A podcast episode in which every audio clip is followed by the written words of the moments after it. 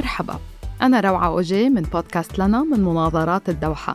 البرنامج رح ياخد بريك بمنتصف الموسم ورح نرجع معكم بعد العيد بحلقات جديدة ومميزة. خلال هالفترة بدعيكم تسمعوا الحلقات المتاحة.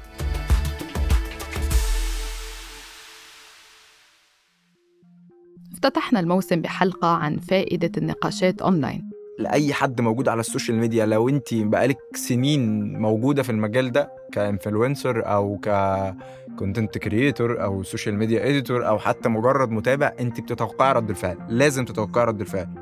يعني ثلاث أرباع الوقت يلي العالم اللي عن جد بتأذي بكلامها ما عندها بروفايل بيكتشر وما عندها اسم كامل، يعني عم تستخدم مثل الياس بيرسونا، ما حدا عارف وينهم وبأي بلد وشو بحبوا وعندهم زيرو بوستس. وفتحنا مواضيع مثل تأثير معايير الجمال على صحتنا النفسية وحياتنا الاجتماعية. معظم الكلام الأونلاين بيشجع على اضطراب الأكل تحت مسميات أخرى. يلا نعمل دايت، اضطراب أكل ده اضطراب أكل مش دايت. إن أنا طول عمري من قبل ما أدخل سوشيال ميديا أنا واحدة فعلا بجد بجد ما كنتش حاسة إن في حاجة شاذة في مناخيري، فاهمة؟ لكن لما دخلت السوشيال ميديا اكتشفت إن في حاجة، واكتشفت ساعتها إيه ده ده في بيوتي ستاندرد للمناخير مثلا. أنا كناريهان لو في حاجة حساها مضايقاني في نفسي منغص عليا عيشتي، لو أنا مش عارفة أعيش من غيرها ومش هحب نفسي من غيرها، هروح أعملها. لكن لو أنا عايشة حياتي طبيعي أروح أعملها ليه؟ طب ما أنا تمام ومفيش أي حاجة مضايقاني.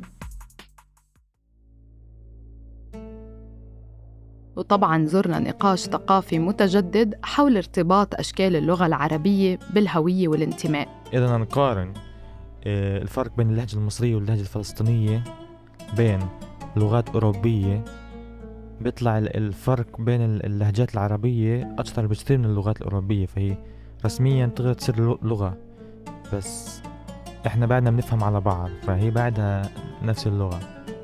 كمان فاضل بين المستوى الفصيح والمستوى العامي. ليش؟ لأنه كل واحد له وظيفته ومقامه. أنا بعتقد أنه اللغة العربية يعني ما إلها بقى مستقبل محكي، آه واللغات اللي ما بتنحكى بتموت. بحلقات تانية حاورنا ناشطين بارزين وسألناهم عن الطريق اللي بيسلكوه لمناصرة قضاياهم. أي إنسان هو حامل لقضية وحامل لفكرة عاوز يدافع عنها وعايز يطالب بها هو ناشط، أيا كان المجتمع اللي هو جاي منه، أيا كان الفكرة هي هي فكرة حقوقية، فكرة رياضية، سياسية، أكاديمية، مجتمعية، أيا كان الفكرة جاي شنو جاي من وين، طالما أنت بتحمل القضية دي فأنت ناشط. أنت مهمتك توصل فكرتك وتدافع عن قضيتك في طرق مختلفة، في أساليب مختلفة، ببيئات مختلفة.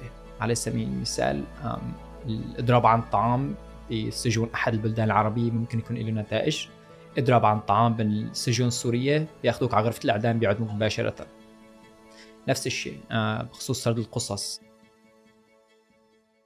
وما نسينا نتساءل عن شكل العلاقة بين الموظف وبيئة العمل، ولو في مجال تتطور شوي وتصير أكثر عدلاً.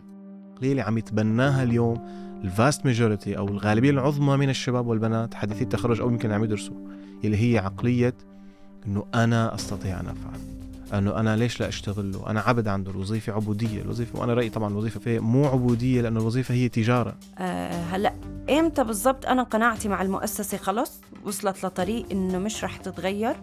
لما صرت أشوف إنه أنا اللي عم بشتغل وغيري عم بياخد الكريدت والراتب، مش بس الكريدت بالشغل.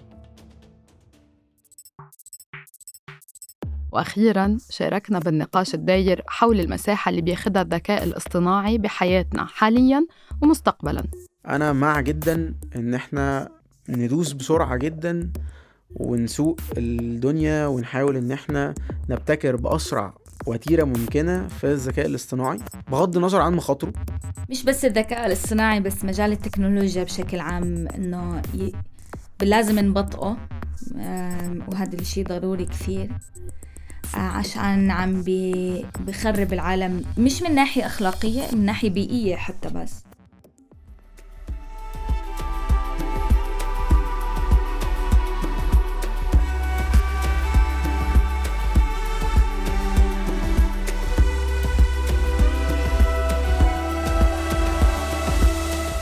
اشتركوا ببودكاست لنا على جميع تطبيقات البودكاست والموسيقى.